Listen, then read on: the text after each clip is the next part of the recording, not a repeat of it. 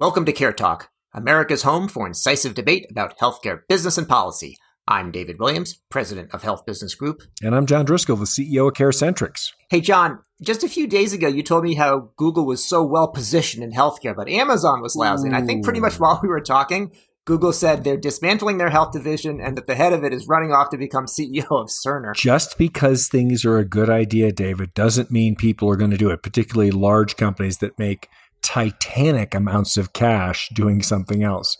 I still remain correct that Google is the best positioned facility and organization to organize, simplify, and make healthcare data transmissible and shared in a safe way. I am right. Google is wrong about Google being right and you being wrong. Yeah. Okay, John. I don't know if I can follow all that, but what you're saying is they're like the Delta variant of information. They can spread it everywhere despite people wearing a mask or whatever they may be. They are like vaccines. If they can engineer it the right way, they can solve a universal problem with a universal solution. Okay, John. We're going to relabel you as Dr. Double Down and see how it goes from there. I won't back down. Tom Petty was right. Don't back down. I love the summer, John, except the thing is it always seemed to me like around July 1st or July 4th, they would start advertising back to school. I hated back to school, but now it's sort of like back to school, and then we didn't have back to school. So last year we didn't have back to school, and this year we're going to talk about back to school and whether we have it or not. You ready for back to school, John?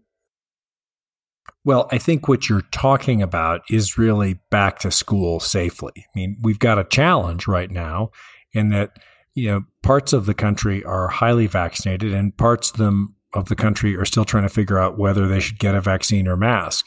And so the COVID virus is still running rampant. And when you think about a vaccine that's highly effective, but which is not recommended for anyone under the age of 12, and where I think the under 21-year-olds, particularly the under 16s, it's only a third of the people of students are vaccinated. You're creating an environment where unless we sort of have defense in depth, it's going to be really hard to open the schools. At the same time, if we don't open the schools and have people attend schools in person, we know that these are going to be the lost years for a number of students who don't have great internet connections and frankly have a hard time, like most teenagers, like I would, staring at a screen all day, taking in new information. John, this is actually the third school year that's going to be affected by COVID, which is kind of crazy if you think about it.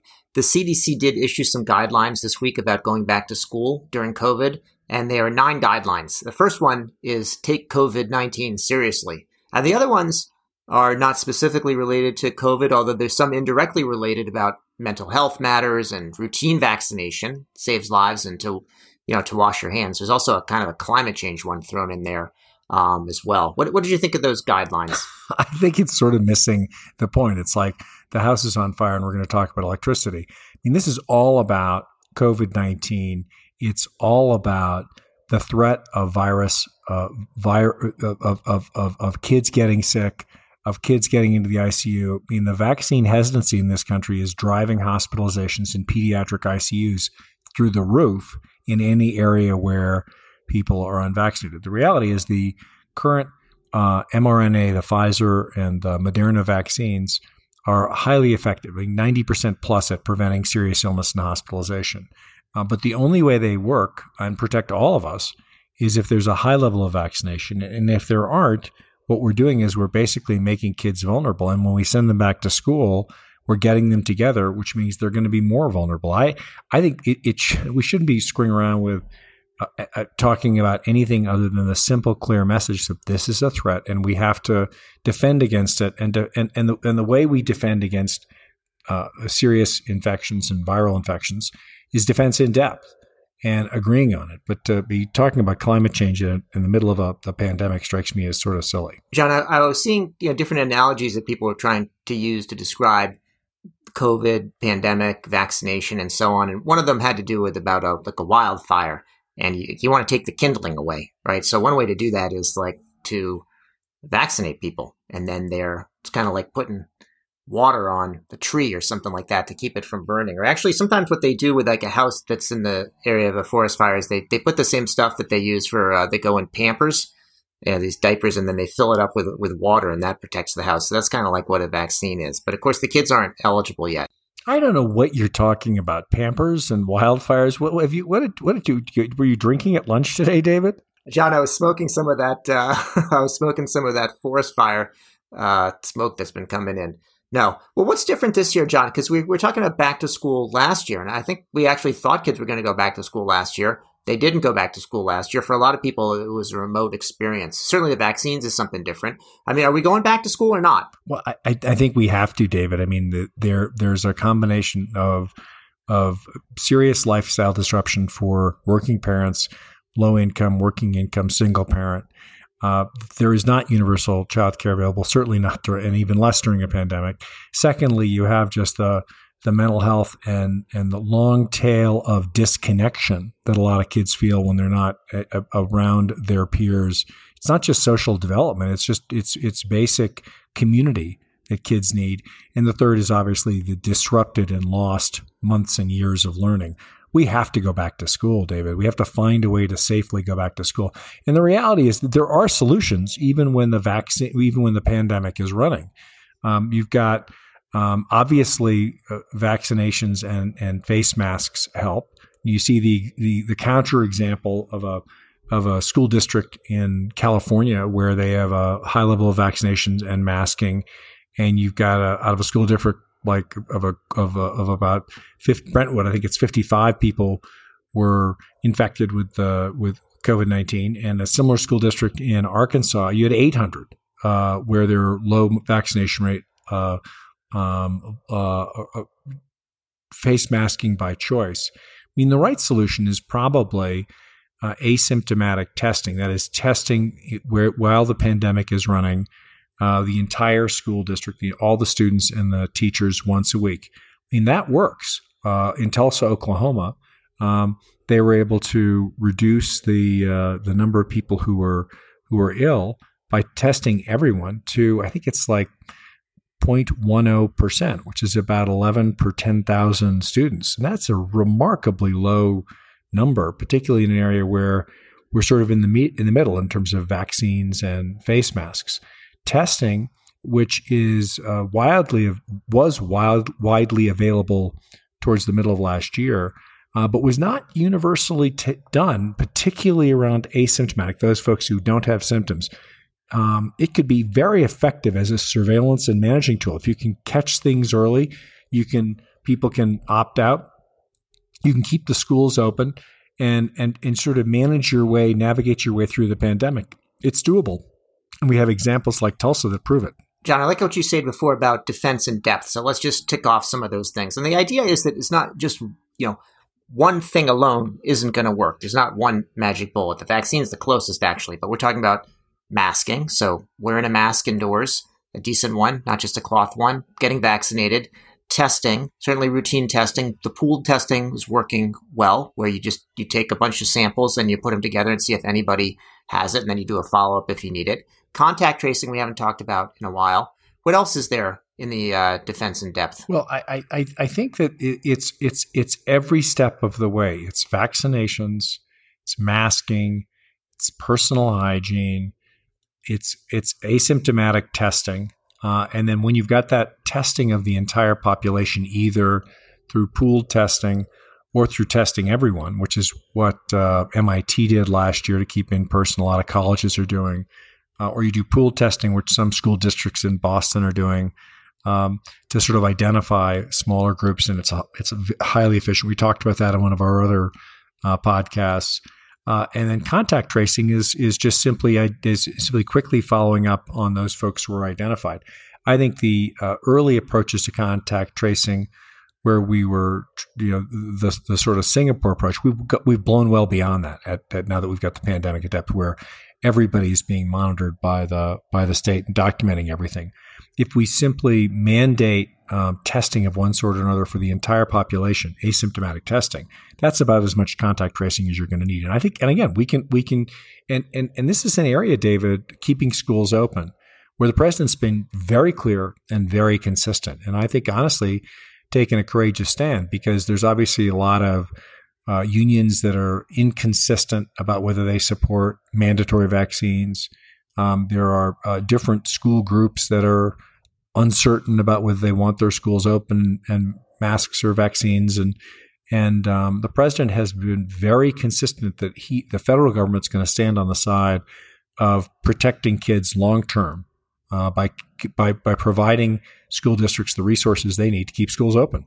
John, another one that you didn't mention, one of my favorites for Defense in Depth is actually ventilation. And I hope the schools have taken the time to get the proper ventilation in place, because that makes a really big difference. It's something that's hard to see, but is pretty serious.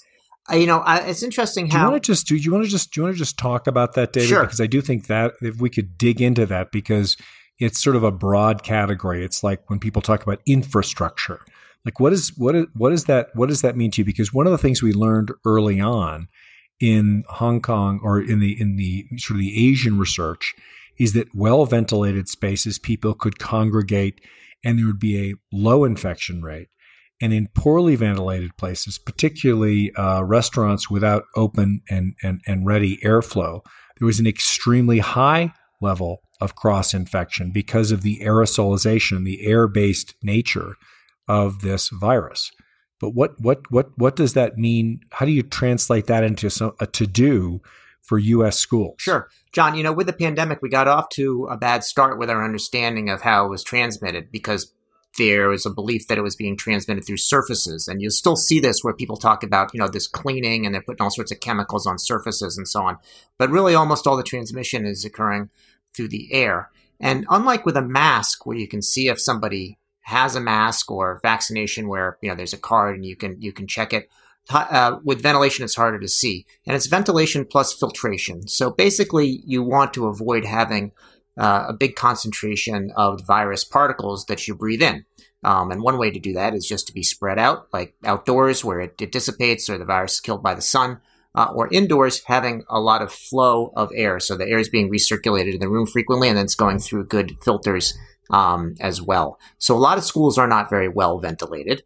The easiest way to ventilate them is actually to open the windows, but not all the classrooms have windows. And so having fewer people in them, so that the air not be as contaminated, and then having ventilation systems that actually are filtering the air out, filtering the virus out of the air, are very important. And these are shown to work. You'd also saw in some of those early examples in Asia where somebody could be in the path of ventilated but not well filtered air, and they might actually be having the virus blow on them. So this ventilation is just absolutely critical. It's hard to measure. It's not a new thing, but I think that something just under 50% of all of the facilities that kids are in school are very old structures where I would not expect the ventilation or filtration to be strong.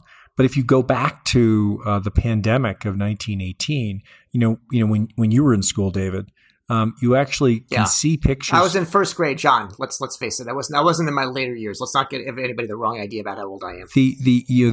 There are actually a number of pictures, for example, from Philadelphia, of elementary and middle school kids taking classes outdoors where they're all wrapped up in blankets. And I think we've got to take the issue of ventilation and filtration really seriously. That if you're sending your kid to a school that's really a building that is either old and has poor ventilation, or new and doesn't have windows that open or poor ventilation, that we should be looking for hybrid, not at school and not at school, but outdoors and indoors learning, because we've done it before and it worked. So, John, let's get a little political here for a moment.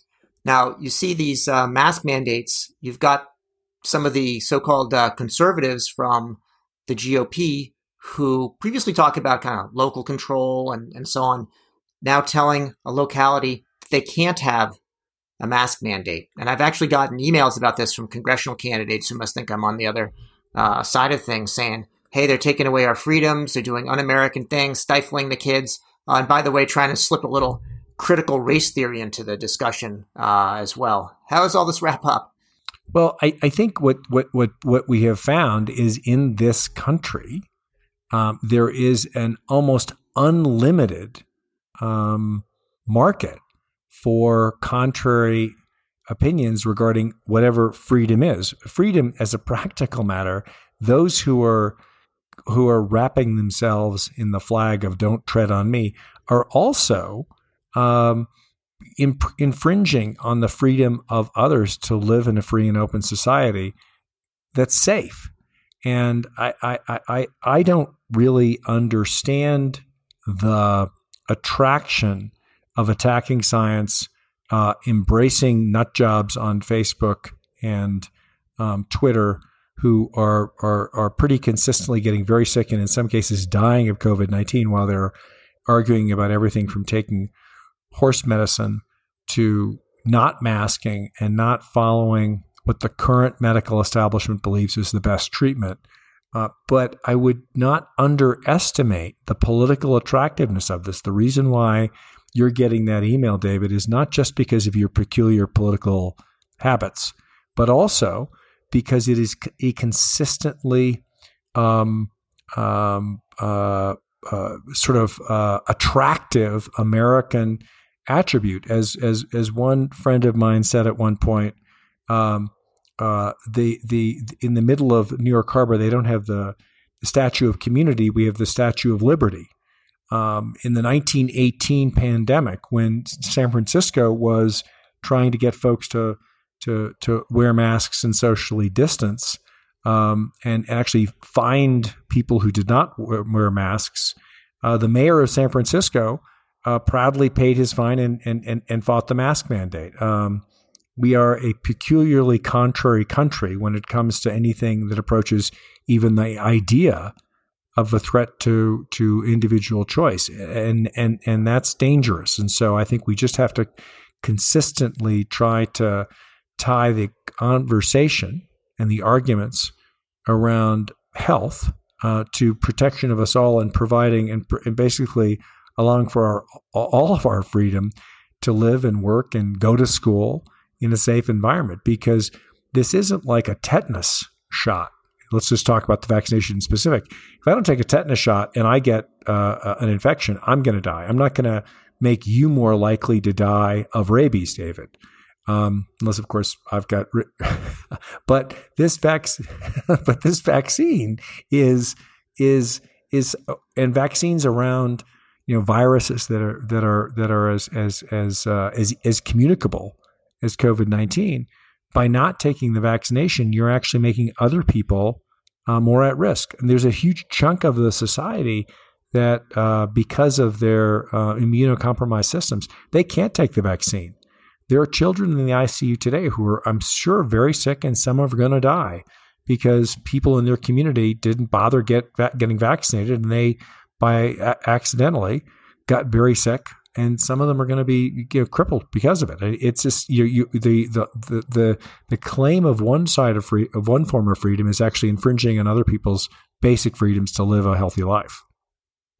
So, John, it was interesting that the other day the former president was out giving a kind of a half-hearted endorsement of vaccination, but an endorsement nonetheless. And he started to get booed and heckled by people that were sort of against him, even though they were sort of following him before. I think what it says, John, is that people like sane people like you and I maybe need to become a little less articulate and a little more rabid and a little bit angrier and more vocal, and not just let this sort of the loudmouth crazies drive people along.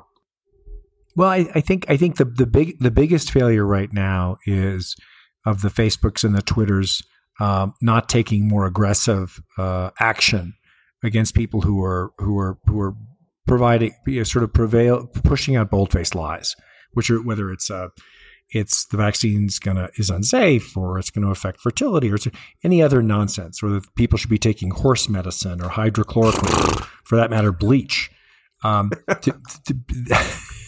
We need to shut that stuff down.